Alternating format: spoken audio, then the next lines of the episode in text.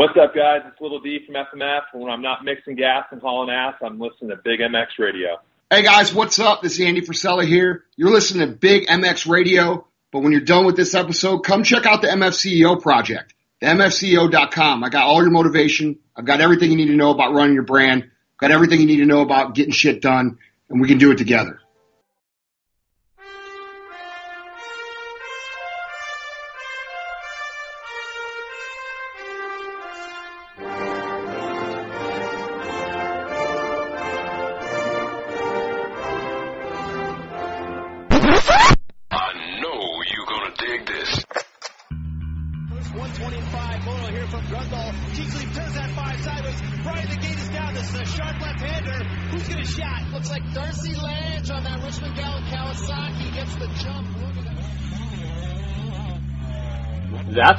All started. Big MX Radio, brought to you by Fly Racing USA, is on the air. Fueled by passion, focused on motocross. W Wheels USA, Moto Ice Wrap, Viral Goggle Brand, and Maxima USA make it possible to bring you the news, the interviews, and the point of views inside the sport of motocross. The gate's about to drop on Big MX Radio. Welcome to the Big MX Radio Podcast Show brought to you by FMF and Ethan. Let's try that again. Welcome to the Big MX Radio Podcast Show brought to you by FMF. I am your host, Brad Gebhart. With us on the line, we've got none other than Ethan Yautis. Welcome to the show, Ethan. How's it going?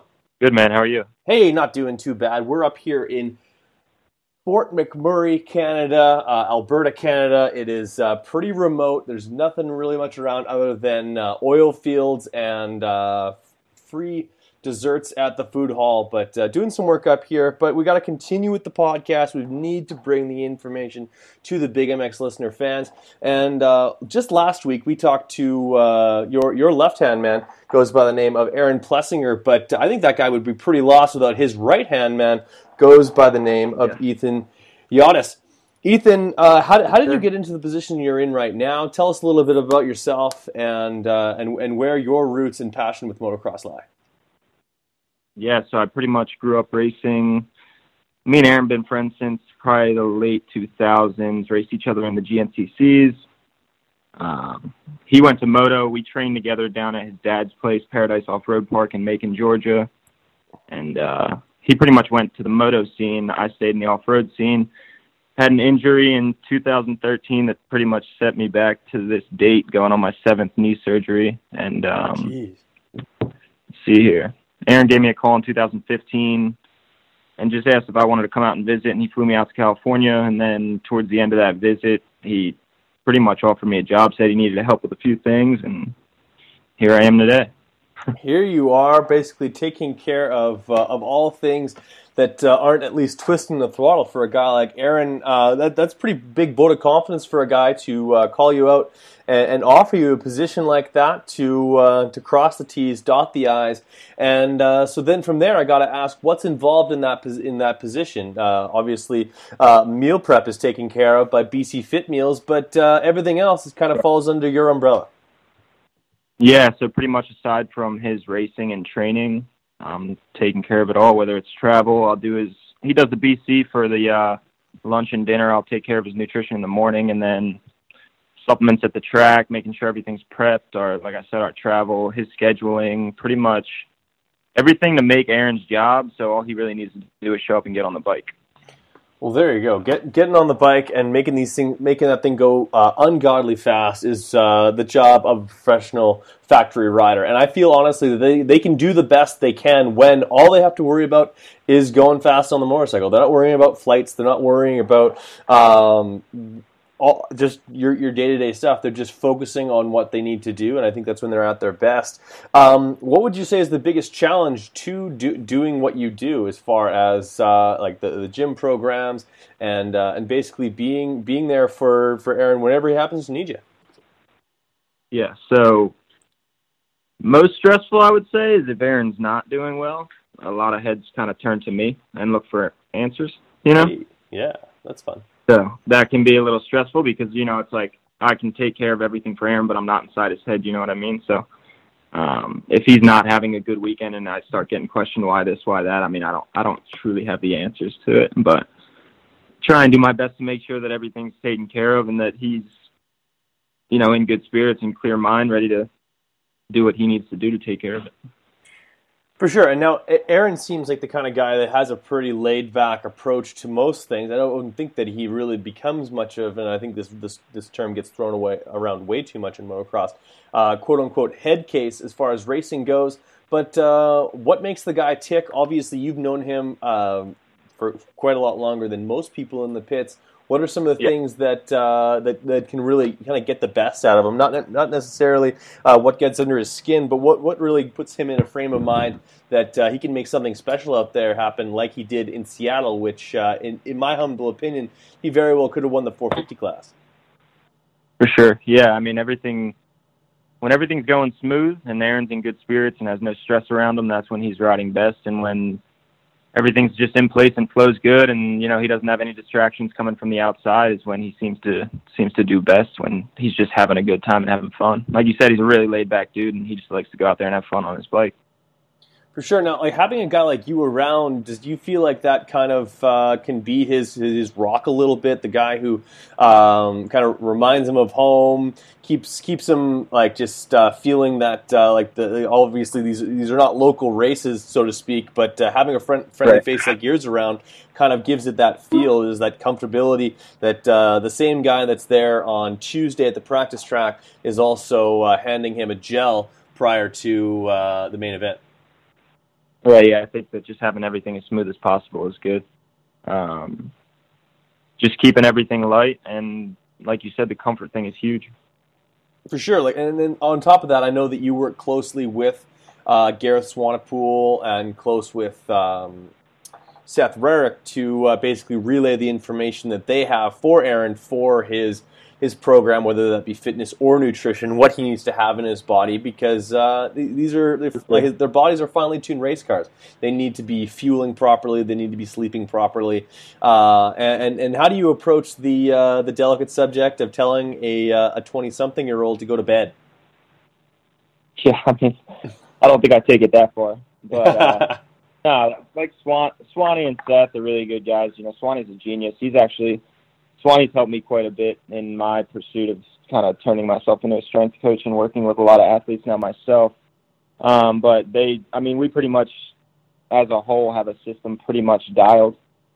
Um, yeah, between Swanee and, and Aaron's Meals coming from BC Fit and Tyler Kolesiak helping us out. Um, yeah, it's, it's all good. For sure, and then uh, there's usually some some puppies in the background uh, cheering people on. Um, like it, it really does sound like there's a team of people behind these racers, uh, helping them get to where they need to be. Um, and your por- portion of it is is not only uh, at the practice track, not only uh, at home, but also on the road. How does uh, the travel come into things? Uh, do you do you handle most of the arranging of flights and basically the itinerary for every single weekend, which uh, for most people or for most racers is is a, a it's like a five day turnaround. There's there you're basically you're on flights, you're off flights, you're uh, the, you guys fly in on a Friday, you're flying out as sometimes as early as Saturday night or even uh, uh, Sunday morning super early. How do you how do you schedule that, and how do you know when to schedule those flights? What's what's best for him? Right. So the team will pretty much give us a schedule of when we have press, Okay. what we need to do leading up to the race, and then I can schedule pretty much shortest time in and shortest time out. Thankfully, we're racing West Coast this year, so we can catch a flight out Saturday night sometimes to try and make the turnaround longer, if you will. Okay. So trying to to make the time that we're there as short as possible, whether he's got press or whether we're just going racing. So trying to make it as short as possible so that we can have more time here during the week for recovery and, and training. Definitely, and I'll give you an example of early in the season, uh, very early in, the year, we were presented with uh, a little, pretty, a little bit of a different um, a curveball, if you will, of, of what most people like most series start with. Most series start start in California and they stay there. Whereas this year, uh, everything led up to Anaheim one, and then pack up, leave, and go to Houston, which of course uh, Aaron won and was was uh, not only not only had you tagging along, but uh, Little D was uh, was part of the equation as well. Um, tell me a little bit about how that all comes together and uh, kind of the hectic, hecticness of of picking up and going elsewhere, and only to come right back in only a couple days' time. Yeah, I think it was a good change of pace. I mean, usually it's A1 San Diego, A2, if I'm not mistaken. Yep. But I think it was good to kind of start in Cali, get out, get a break, and then come right back and kind of refreshes things. Definitely, and, and on top of that, like uh, maybe maybe not leave the uh, the Kawasaki te- or the not Kawasaki te- test track, the Yamaha test track, but uh, just get out of California as soon as boot camp starts, and once it, once it's done in California, you guys are pretty much stuck there. Not stuck there, but like there's not really getting too much away from that spot. Um, Yep. At this point, do you think Aaron could ride that track blindfolded? Yeah, pretty much. I think he could do it with his eyes closed. We've done so many laps at the test track, and the probably, he could probably ride blindfolded on every track out here. But no, it's good. I mean, last last off season, we did all his Supercross training here, and then went east for the summer. We we actually stayed in North Carolina at Cooper Webb's place for uh, three months during the summer. But this year, we're staying in Cali the entire year All year, kind of a you- bummer, but I mean, Yeah. for the for the situation, um, I think that it's best just because the teams here, like if Aaron needs to test anything, it can be at the track the same day. Um, most of the sponsors are out here, so everything's just kind of faster, you know. And when we're in North Carolina, if Aaron wants to try something new, you know, then it needs to be shipped. You can't try it till the next day and test with it, and then you know that process instead of it being one day turns into three. For sure, no, it's it's completely different, and time is of the essence when it comes to uh, getting that bike figured out. And and one of the things that you guys are uh, hard at work right now with within the last two weeks, and I guess the the the, the leaks uh, weeks leading up to the Seattle Supercross being the the prep for outdoors. I think uh, Aaron's put himself in a good position to take home the uh, the West title, but uh, all 250 guys want is that the the outdoor title. They want to be a double champion in the, in this series in this uh, in this this sport. Um, what are the the changes to his program being in place or uh, put in place to uh, to to do exactly that to be best prepared once gate drops in Hangtown, where uh, I hope to be in uh, exactly one month's time. yeah, for sure. Well, I guess the good thing about racing the West Coast Supercross is you kind of have a big block where you can train for outdoors when it goes east. So it gives you more time to train for outdoors. Um, and I mean, yeah, the Supercross title is awesome, and then it looks it looks up for us right now. But I know that Aaron's main goal and what he really wants to win is outdoors. So I mean, he's been putting in the time. I think he's been doing close to eight 35 minute motos a week for the past almost six weeks. Obviously, when Supercross is uh, when Supercross is going on, he's not riding outdoors that week, or he might do one day, but he's done, I'd imagine, close to 38, 35 so far, Holy, which is uh, which is a lot. Yeah. that's a lot of so volume. he's gonna be he's gonna be ready to go. Yep, he's gonna be ready to go. There it is. And uh, so, uh, for those who don't know, you yourself uh, actually know how to uh, to uh, actuate a throttle uh, throttle cable. Done so very well, and even uh, grabbing ho- grabbing a, a GNCC national championship in 2011. Um, w- Yeah. Tell me a little bit about uh, your racing in GNCC, your successes there, and uh, unfortunately, yeah, like you're dealing with some knee issues, but uh, hopefully, uh, at some point, um, you'll you'll not have to feel that knee every time you put it on or put it down. Yeah, for sure. So riding's pretty much been cut short for me since 2013. I raced off road from probably six years old until, gosh, I was about 17 when I got injured. But no, it was good. I mean, I like you said, I won a title in 2011. I was around some really good guys. I was training with Caleb Russell and Thad Duvall, and uh, most of my time Stuart Baylor, a couple of those guys. Those also, guys are really uh, good now. yeah, no, they're good and uh, they're great. I mean, Caleb's like Caleb and Thad are killing it right now. But, but I mean, I think that surrounding myself with them when I was when I was younger. I mean, they're obviously probably about five years older than I am, so it was almost Right. like the big brother when I would train with them, and they, you know, I I think a lot of that championship is credited to them that year. But 2012 had a decent year, got a top five, and then 2013 the third round Uh, I was testing suspension the day before the North Carolina GNCC. Tore my ACL, MCL, PCL, and meniscus all in one shot, and uh, it's pretty much been an uphill battle from there. I just had my sixth surgery, and I have my seventh in in about six weeks. So it's it's tough. I mean, it's kind of hard because I mean I'm sure like most racers, when you that's all you know your entire life, and then it kind of gets stripped from you. You don't really know or have direction. Um, so you know, I did all kinds of different stuff, and then that leading me to the job with Aaron, I kind of was able to channel that energy towards this, and then you know, you get the same fulfillment if you're still working in the sport and know that what you're doing is helping your guy. You know, it's kind of the same feeling when they can be on top of the box at the end of the weekend.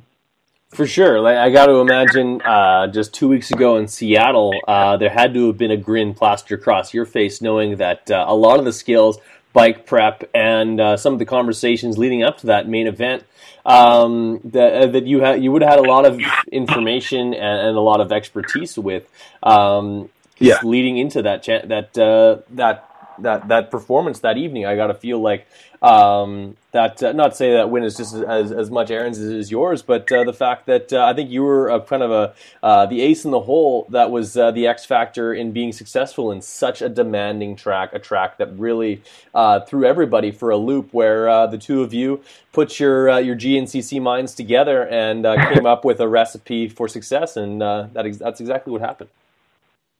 for sure. And it's always cool when it's funny because when it rains or snows at these races, and and you walk out of the hotel in the morning and you see all the other riders, and they're kind of you can kind of tell that everybody's nervous for the race, or they're kind of tripping out because it's going to be muddy, and most of these guys can't ride that. But I think we actually enjoy it more when it is kind of uh, a shithole, if you will, Yeah. because that's just what he knows how to ride, and and I mean, arguably, in my opinion, better than anybody else out there. So I don't know. I, I honestly feel like when the when the track goes, you know, goes downhill like that, it's it's an advantage. So the the races that that was probably, in my opinion, the, the smoothest day we've ever had at a Supercross race, and his easiest win. Yeah, I mean, no, he won by 33 seconds, which I'm not. Su- I mean, you might know this. I'm not sure what the what the what the furthest gap for a Supercross win was, but I'm pretty sure that it was close to the record. Uh, 250 class, or I guess 125 class, is held by uh, James Stewart at 38 seconds. Um, 38. Yeah. 38, um, and that would have been in 2003, I believe, on the East. Okay. Because I know that I was kind of going off. They were. I didn't know if it was as a whole or if it was divided into class. Because I know when Marvin won by 30 or 32 seconds a few weeks before in Indiana, Mhm. they had said he almost broke the record. And when Aaron had Right. a few seconds on that, I was like, man, I hope he got it. That that's a pretty big lead, man. It's almost three Oh. quarters of the track. That's insane. Yeah, absolutely. Um, and also, um, there was one particular uh, day. That was that was Daytona, where actually Ricky broke his own record. Um, where I think I gotta imagine he was it was like in excess of 30, 30 seconds. That that actually that that record might have been set at a race that wasn't held by Feld. Therefore, they don't acknowledge it properly. Right. But anyway, uh, that's that's a different bag of worms. But either way, an absolutely dumb, pretty unheard of. yeah, that's a dominant performance, and especially like it's not like uh, he had a different track to ride on. Every one of those guys is uh, the a top flight professional, and uh, they have great teams behind them as well. And uh, he was able to not only rise above, but uh, be quite dominant in doing so. Um, and that and that I guess uh, kind of turns most people's questions to the fact that if he was able to do that, like basically have 450 style lap times on a 250. Uh, what is uh, what does next year spell for Aaron Plessinger? What does it spell for uh, for Ethan? I don't uh I don't exactly know what what the public knows yet. but I um we got some plans. I mean, I think that uh you'll see Aaron back on a 250 for at least the first half of the year. Fair Yeah. enough. Yeah, like I I, I, I fully That's about all. That's about all I'll say. But I'm not. We're not exactly sure what's going to happen uh, heading into outdoors. But uh, I think a lot of it ties into the team and what what everybody wants and our goals for next year. But uh, I don't. I don't think he'll be in that class too long after next year. Yeah, I I would imagine that um, the uh, the Star Racing Yamaha, uh, Yamalube, Rockstar or not Rockstar team, uh, Monster team would want Monster. to have their uh, their championship and be able to defend it uh, as best they can, and then uh, for for Yeah, outdoors, course.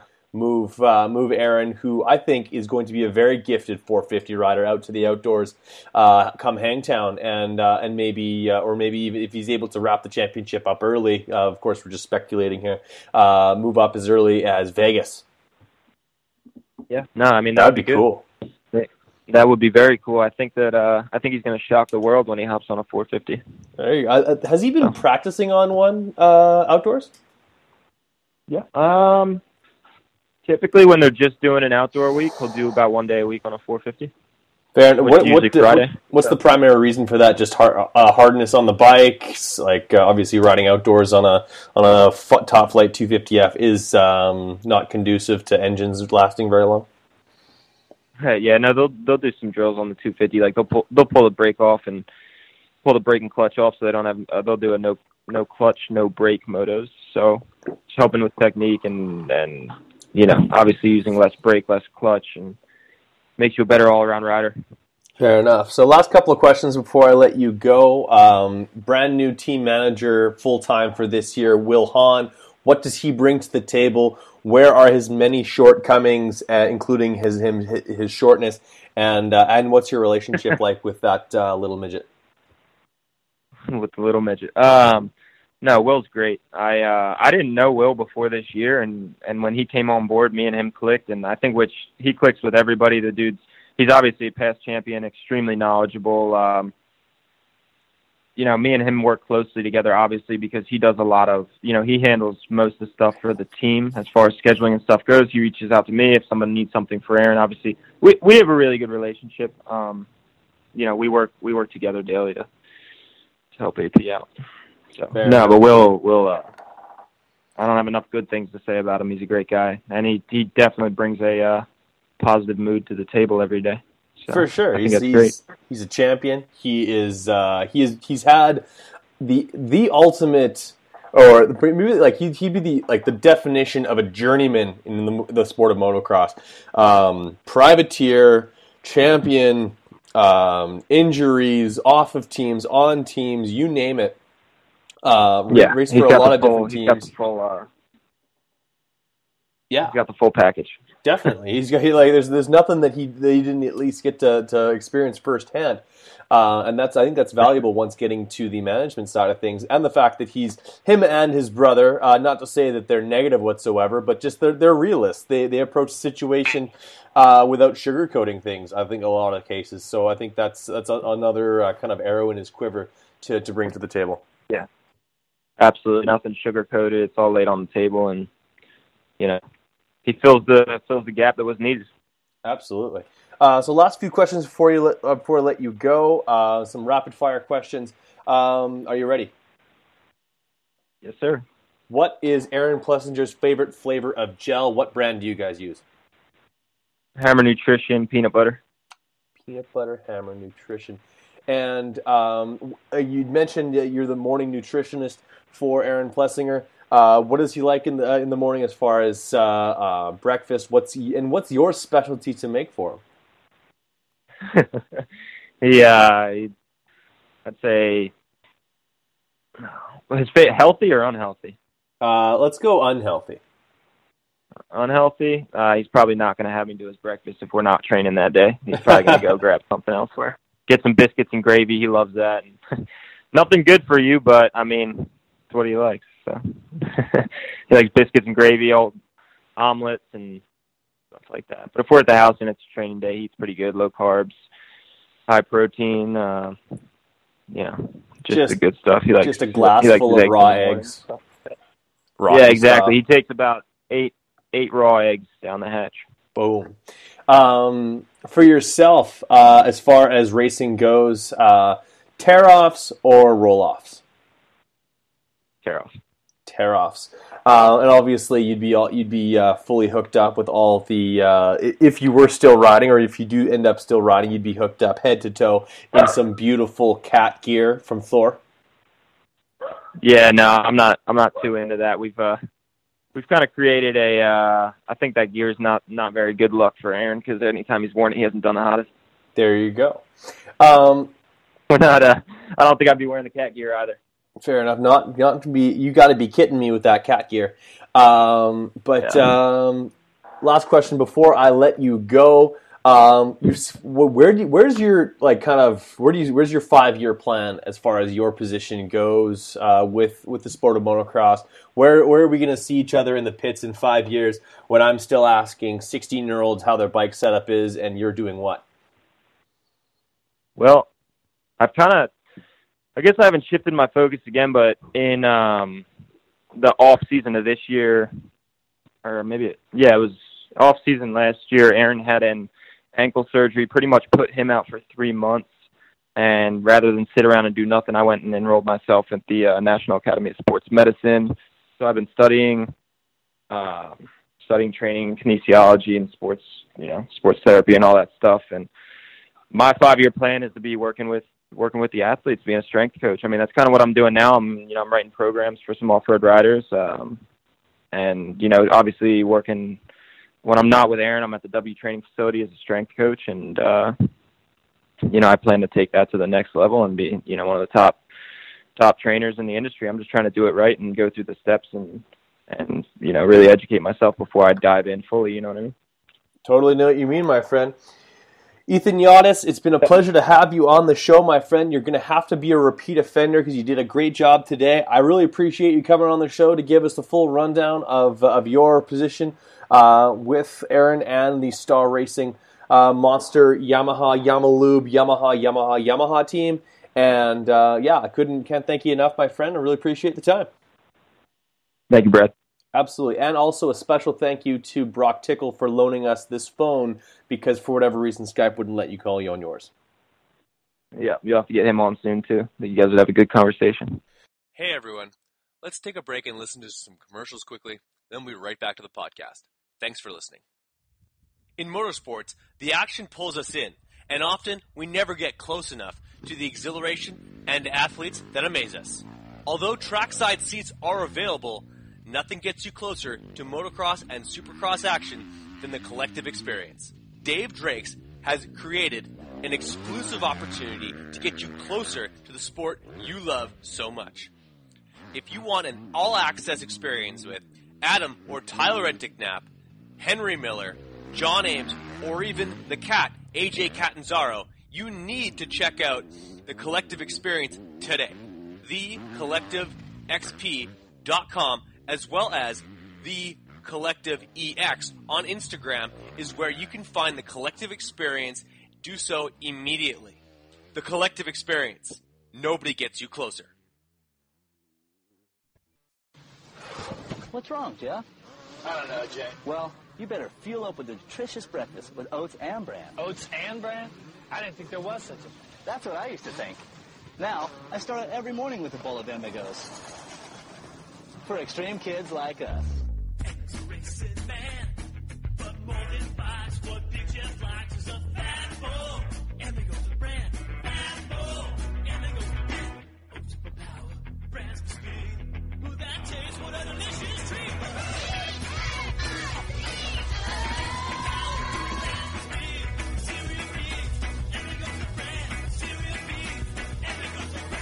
Cereal B's Amigos. That's what I call fueling for the big ride.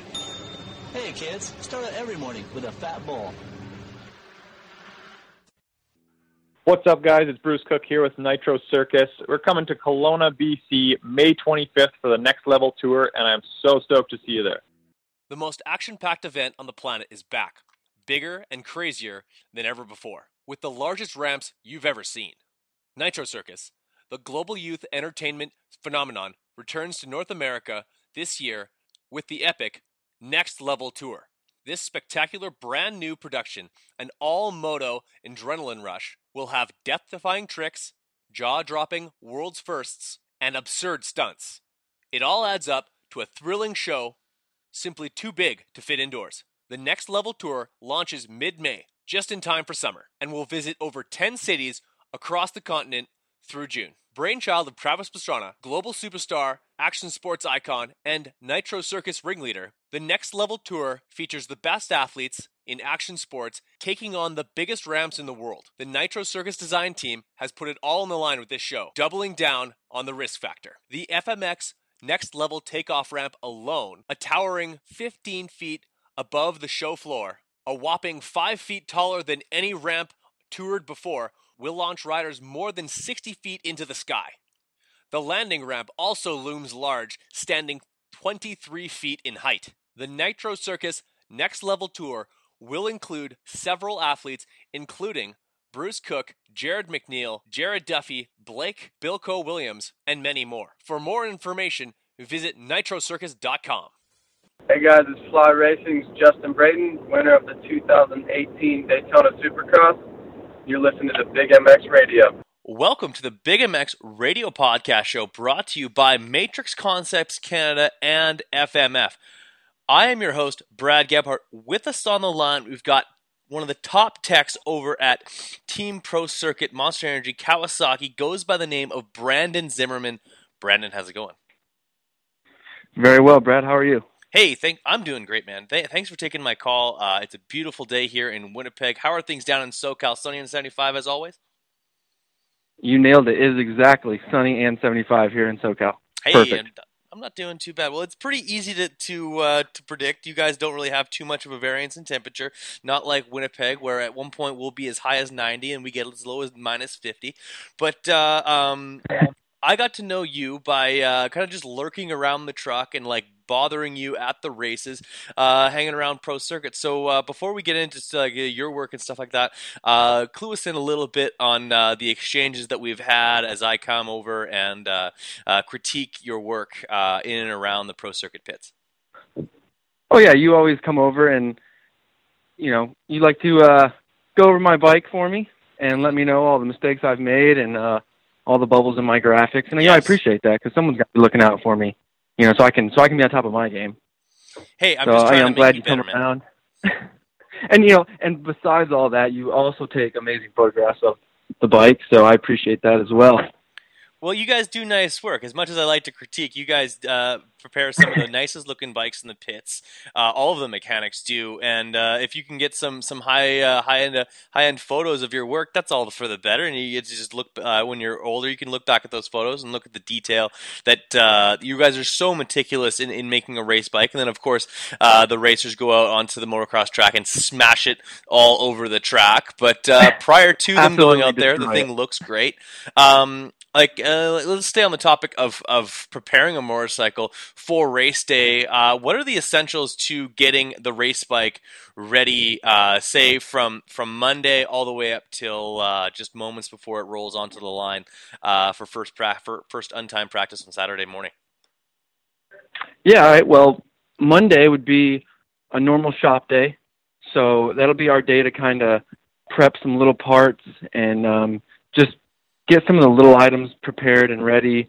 Uh, it could be stickering up plastic if you don't have a set stickered up, or maybe cutting your chain. Just little things to get prepared, and then uh, that brings us into Tuesday, and that's always like our engine day.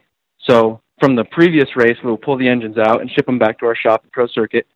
And Tuesday is pretty much we devote our whole day to disassembling the race engine, going through and looking at every single part and piece, and uh, basically rebuilding it back to new or like new. And then uh, they always get dynoed at the end of the day to ensure everything's up to par. And then we box them up that night, and they'll ship out the next morning to wherever the next race is. And then uh, on Wednesday, Wednesday's more of like a same thing, more like a prep day. Try to maybe you'll go out to the track with your guy if he's in town, or you'll work on other projects, practice bikes, practice engines, things like that. And then Thursday we always fly to the race. Um, unless it's an outdoor series, in which case we fly on Wednesdays, and Thursdays we'll rebuild our bike at the next event. So and then you'll um, actually build yeah, it there. Yeah. Um, most always for outdoors, we're building at the next event on Thursday in the parking lot of the hotel. Wow, parking lot of the hotel is where you're going to rebuild that race bike for an outdoor national. So then I ask you, what is the, the role of a, an outdoor mechanic or a, a race bike mechanic uh, between Monday and, and Wednesday back at the shop? Uh, if you're if you're not if you're not rebuilding that bike there, uh, I guess it's uh, trim the chain, uh, ship out the motor, and then what? Yeah, I mean, there's there's never a shortage of things to do. Um, the most important day of the week, uh, in my mind, is is, is Tuesday because that's our engine day. Making sure everything's perfect with the engine, and then our our next most important day is uh, bike build day, when we you know completely go through the entire bike and uh, reassemble everything and make it all fresh again. Um, so yeah, it, during the outdoors, we're lucky if we just get pretty much one day. It's Monday to do any kind of extra work or prep anything or be prepared for the next race or the one after that and so forth. Fair enough. So, what would you say is the most challenging part of all of that, and what would you say is the most uh, enjoyable part of uh, of rebuilding and, and putting this thing back together? Because, uh, like I've said a hundred times, these things are works of art once they uh, roll out of the truck on Saturday mornings. Yeah, I mean, we we take a lot of time to to make sure everything not only looks good and appealing, but also is um, up to par uh, mechanically, and to just to ensure there's no issues for our guy on Saturday. So, I mean, as far as uh, the toughest part, I mean, you know, disassembling and cleaning everything is probably the worst part. I mean, it, it's super time consuming, especially with uh, we have a bare aluminum frame, so it takes a long time to get all the scratches out and uh, to bring everything back to like that factory shine, and that takes a long time. And sometimes different there's different dirts at different venues, and sometimes they put you know something like lime in the dirt if they think there's going to be rain, and certain things like that can really uh, you know etch the the metal on our bikes, and it takes a long time to to clean them all up and make them look good. And then you know that same thing with like the wire harness you know, dirt gets everywhere. So we go through every single connector and check every wire connection and just make sure everything's tip top and clean. Um, as far as like my favorite part, you know, it's got to be just, you know, getting closer to the end of the build. You know, you're, you're the bike's starting to come together, and it goes from being a frame sitting on the on the stand to, you know, a bike in a matter of a few hours and it's just it's pretty cool when you you get the plastics on it and it's you realize this thing's coming together and you're just getting closer to the race. So how how how has your uh, method to the madness kind of changed over the years? You've had a ton, you've worked with a, a number of different teams, different bikes. Uh, you've owned a ton of different bikes as and working on them. Um, how how has your kind of approach to tearing down and putting back together changed as you pick up uh, like kind of tricks to the trade? Uh, and like, if you were to like kind of look back at uh, the 2011 uh, Brandon Zimmerman's work in comparison to where you're at now, like how, how how have you improved?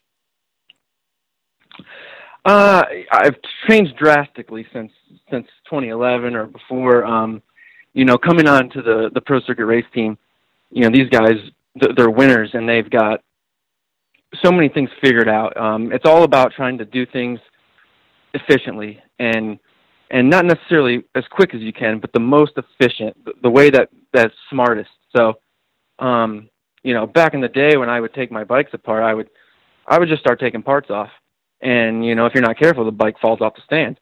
Um but you know these guys they've got their own methods and ways to you know there's a proper way to disassemble your motorcycle and and then there's a complete different way to reassemble it um you know so that it's it flows into one direction and of course it's also balanced on the stand.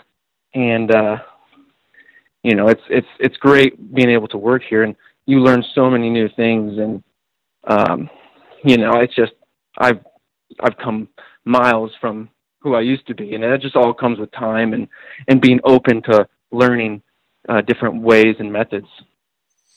Well, for sure, and I imagine that you'd be learning a lot from uh, guys like Ollie Stone, guys like John Promo. What's the um, what's the kind of um, relationships like in the the shop? Obviously, you guys do a ton of work um, every single day, and you're working pretty close together. It's kind of a bit of a cohesive unit. Uh, how do you all get along, and uh, how how much do you all just pick on uh, Kyle Defoe for not only being the shortest human being that's ever lived, um, but also uh, talking like he's from Minnesota, where he's no long he's he's he's for sure there right now, uh, and that that uh, his his accent is ever thickening every moment that he's in that uh, weird state. yeah, um, Kyle's great. We uh, Kyle's the, the newest member of our team. He Oh, works sure. for Martin Davalos. Um, we, we we love Kyle. He uh, we get along really great. We all do. We all we all are pretty tight knit. I mean, like you said, we work together pretty close side by side uh, all day, every day, sometimes, and um, we uh, we have a great great relationship. This is the best um, you know team that we've had uh, in a while in recent years, and everybody just clicks, and everybody we're all friends, and we enjoy hanging out with one another at work and out of work, and uh, it's just it's great. I really wouldn't want to be anywhere else with any other people. Uh, everybody's willing to help and uh, you know jump in to help the next guy, and everybody's always you know there with uh, suggestions and uh, new ideas, and everybody just wants to help, and everybody wants to win, and it's just it's awesome. It doesn't matter if it's your guy winning or the next guy. Everybody's down to help to make sure the team as a whole wins, and that's great. And Kyle, uh, he's awesome. We love giving him uh, giving him crap and make fun of his accent and uh, all that. He's he's great. He takes it like a champ. For sure, yeah. No, he he uh, um, takes it in stride. I think like he can't do anything about the height, and I don't think he won't do. He, he just he won't do anything about the way he talks. It, it's it's. Uh, I think he probably kind of relishes in it. Just like I, that, that's what that's his X factor. That's what makes him different. Um, but uh, we love him for it. Actually, the guy absolutely whooped up on me as we were racing as kids, uh, and then eventually uh, he set sail to uh, to make something of his, himself. And honestly, I talked to him about six months ago, and uh, a, a long time ago, his uh, his goal was to land on the team that he's on right now, and uh, that's pretty amazing. I got to imagine that the feeling similar for you when you eventually became a full time race mechanic, uh, spinning the wrenches for Adam Cianciarulo. Um, at, at Pro Circuit, that's kind of the uh, that's the aspiring brand, if you will, as far as uh, coming to a specific team in the lights class or any class. Yeah, for sure. It's something you you you think about, you dream about, and you, you want to happen so bad, but you really don't know how to make it happen, and you don't know if it will ever happen. Uh, it's such a tough industry to get into, let alone to get onto a top team working for a top rider, and uh, it, it's super tough. But you know, certain situations align sometimes, and uh, you're you're blessed to uh, get that opportunity, get that call, and yeah, I'm so grateful every day that I, I get to come do what I love at this amazing place where so many championships have been bred and so many race wins, and it's it's pretty amazing. So, what about the added pressure with coming onto that team? Obviously, you got the uh, the guy in the chair that's uh, cracking the whip, but all, obviously uh, a, a door full of championships uh, that have, uh, have gone on even since you landed there. Uh, that's that's pretty serious. Yeah, for sure. Um, I mean, I had it a little different than most guys coming onto the team.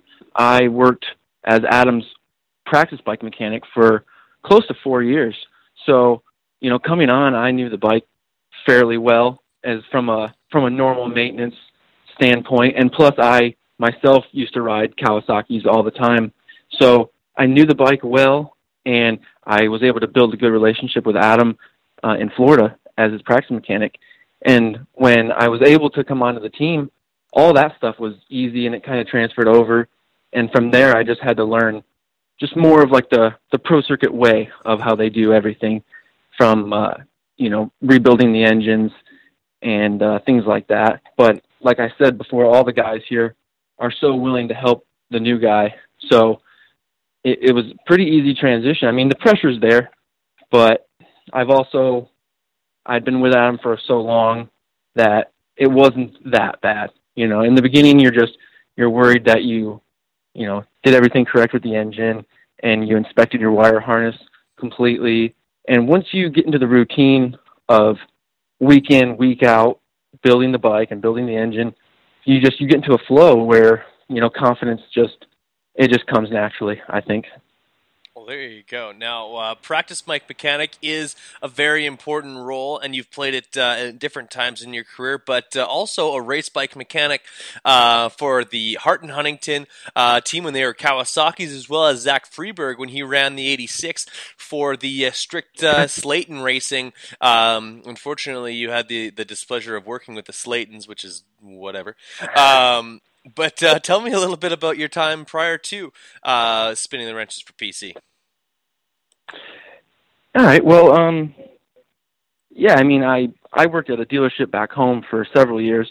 Uh, normal, you know, working on off-road bikes, uh, four-wheelers, uh, street bikes, the whole the whole deal, and did that for quite a while. And but always wanted to try to branch out into the moto, and that's when I was able to get the opportunity to be a race mechanic, race mechanic for the Hart Huntington team when they were on Kawasaki's, and uh, that worked out well for me. It was just it was a short short gig, but I learned so much already just from that, and uh, because of that, I was able to link up with with Adam and do his uh, practice bike stuff. But right before I landed that with Adam, I worked.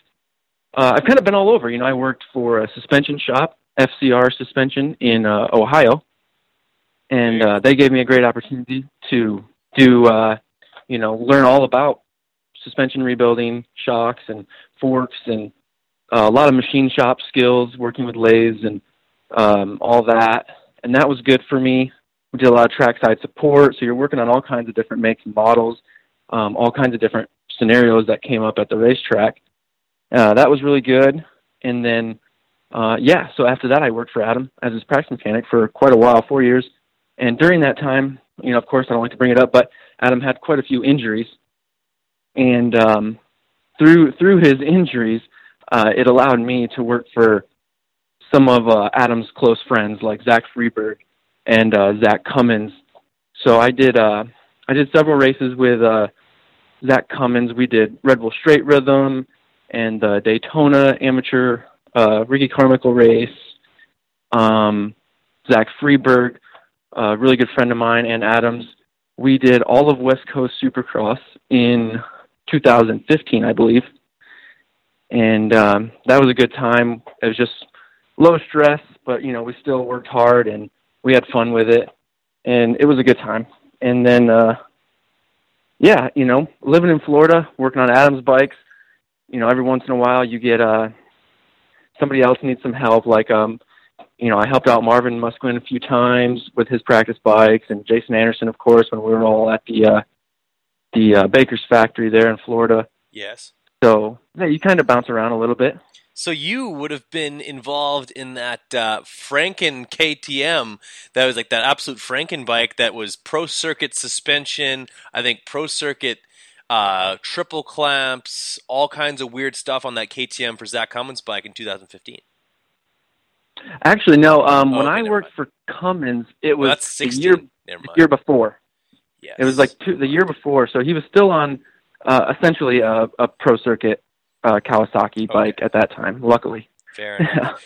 now, uh, two things before I let you go. Um, every time that you've happened to be featured on uh, Mr. Adam Cianciarulo's vlog, uh, you always have earbuds in. Uh, I got to ask what kind of music you listen to and whether or not Adam's uh, questionable taste in music rubs off on you.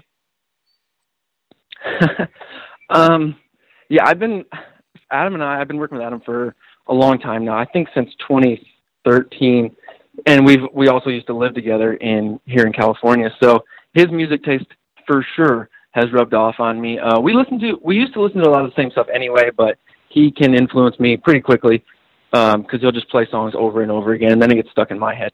But um, but yeah, when we're when we're in the shop, we're building our engines, or if we're building our race bikes, um, we all tend to put earbuds in. That way, we can just kind of zone out and focus on, you know, what we have in front of us. And uh, you know, I like all music. It varies uh, at different times, but right now, it's it's a pretty good mixture of heavy metal and uh, like rap, just normal rap music. Okay. So I listen to a lot of Wu-Tang like, Clan in, in, in your uh, your earbuds or Uh, what? a little, little bit newer stuff. Um, I like uh, ASAP Rocky, Machine Gun Kelly, Okay. uh, Logic, guys like that. And then as far as like the heavy metal stuff, I like uh, some pretty hard stuff like Killswitch Engage or um, you know uh, Avenged Sevenfold, things like that. Things that get me amped up. Well, there you go, and, and that's interesting to hear. Um, uh, you'll be happy to know that uh, almost all of the Terra Firma soundtracks are on Spotify, as well as the entire soundtrack to Revelation 199. Which, if you're anywhere near my age, you watched that video until you broke it uh, as a kid. I watched so, it over and over, and Over over, and again. over. Yes. So, uh, yep. go- Love the soundtrack. Love the movie. Get on Spotify if you ha- if you if Brandon you have it or if any of my listeners have it, get on there and listen to that uh, that soundtrack from beginning to end. It just sounds like motocross to me. Like half the songs don't even really have Me anything too. to do with motocross, but to me, I'm just watching the video in my head while I listen to it. Yeah, Exactly. I feel the same way with all the the old moto movies. The soundtracks. It just it just goes with moto so perfect. Yes, sir. Now, last thing I before I let you go, and I'm taking you five minutes longer than I said I would, and you still have to eat lunch.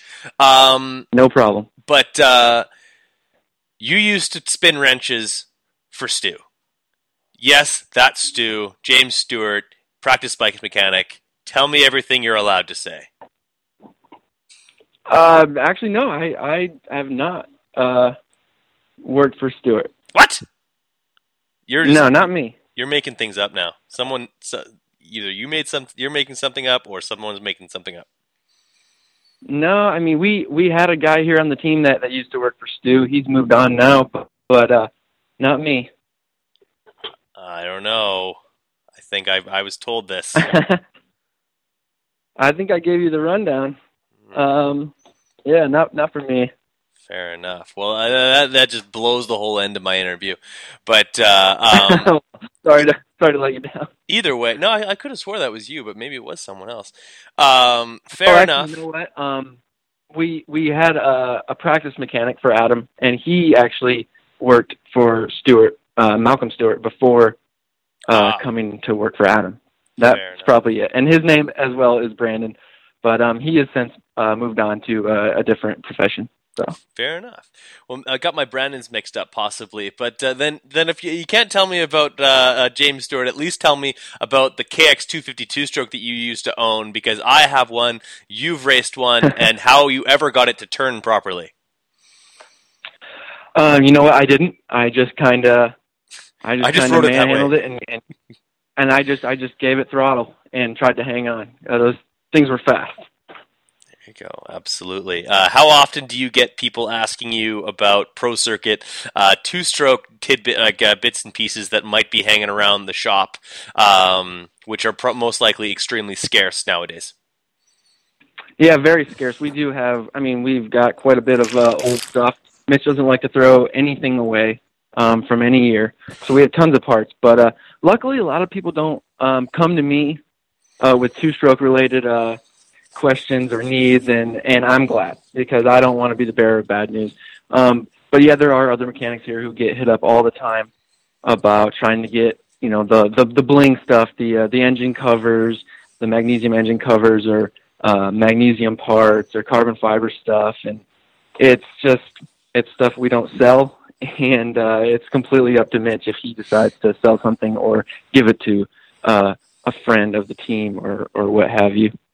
No kidding. Yeah, and that stuff is coveted like no other. Uh, there's a lot of huge fans of the team growing up. Uh, I know. Uh, I know. I made my bikes look about as close as I could to them growing up. A bit of a fanboy as far as that was concerned in my mid mid teens.